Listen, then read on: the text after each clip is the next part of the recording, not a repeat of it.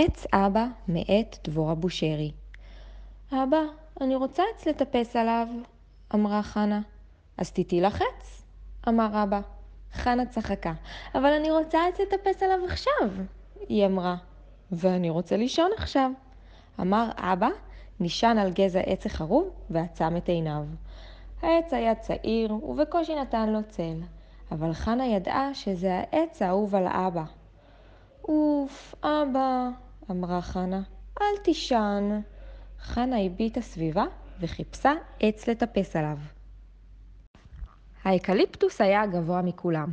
על האדמה סביבו היו פזורים גרגירים דמויי פעמון על מצע רך של קליפות גזע עץ. זה יהיה העץ שלי, החליטה חנה, וכדרכה לא חיכתה אפילו רגע וניגשה אליו. כי אם רוצים משהו, אז עדיף עכשיו. חנה חיבקה את הגזע הירקרק. היא התאמצה בכל כוחה להרים אליו את גופה. אבל הגזע היה חלק, וכפות ידיה של חנה החליקו. חנה הביטה סביבה וחיפשה לה עץ אחר. במרחק מה עמד עץ אורן נחמד. אצטרובליו היו פזורים סביבו כמו כדורי משחק עליזים. זה יהיה העץ שלי, חשבה חנה. היא דרכה על האצטרובלים שהשמיעו קולות פצפוץ נעימים תחת כף רגלה, וחיבקה את גזע האורן העפרפר. היא התאמצה בכל כוחה להניף רגל אחת למעלה, אבל הגזע היה מחוספס ועבה. כפות ידיה של, של חנה נסרטו. חנה שוב הביטה סביבה. עץ הזית עמד בסבלנות רבה בצד. לגזעו שקעים וגם זיזים. יופי של עץ! מיד הציבה חנה כף רגל על אחד הזיזים, נאחזה באחד הענפים, והניפה את כל גופה לצמרת. אבא! חנה ידעה שאבא לא ישן באמת. אמר אבא בעיניים עצומות. אבא, הצלחתי! אני על ה... אפצ'י! אבקני עץ זית זעירים דגדגו באפה. שמטה חנה את עצמה מהעץ. חנה הביטה סביב, אבל לא היו, לא היו בסביבה עוד עצים חוץ מעץ החרוב הצעיר, שענפיו דקים וחלשים. הוא לא יכול לשאת את משקלה של חנה, היא גדולה וחזקה. חנה חזרה לאבא. אבא, אני רוצה עץ לטפס עליו.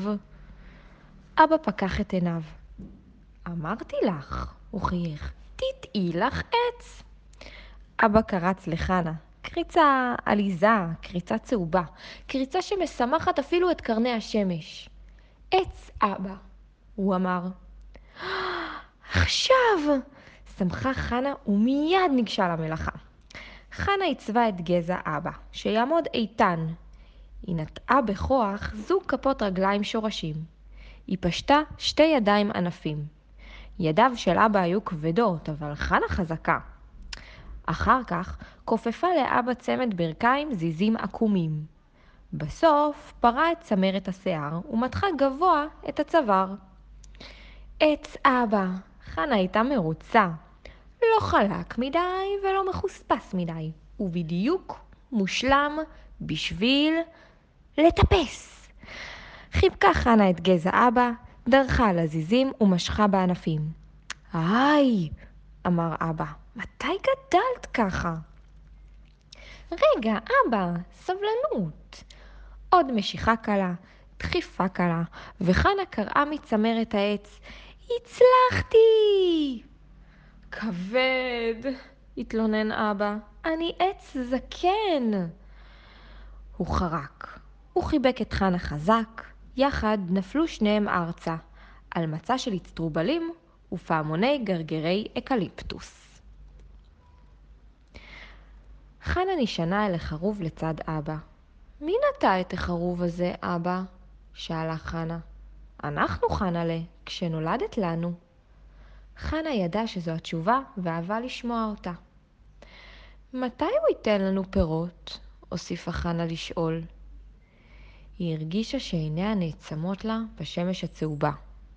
אמ, לא עכשיו, בעוד הרבה הרבה שנים, אמר אבא. אז בשביל מה נתנו אותו בעצם? שאלה חנה, וידע שהתשובה של אבא כבר תגיע אליה מתוך החלום. כי כשבאת לעולם, היו בו עצים חנה חנלה, אמר אבא. רצינו שגם הילדים שלך יבואו לעולם שיש בו עצים. הוסיף אבא בלחש, כאילו הוא נזכר במשהו חשוב מאוד. הוא ידע שחנה כבר לא שומעת אותו. על האדמה באוויר החמים, בצל האקליפטוס, האורן, הזית והחרוב הצעיר, חנה נרדמה.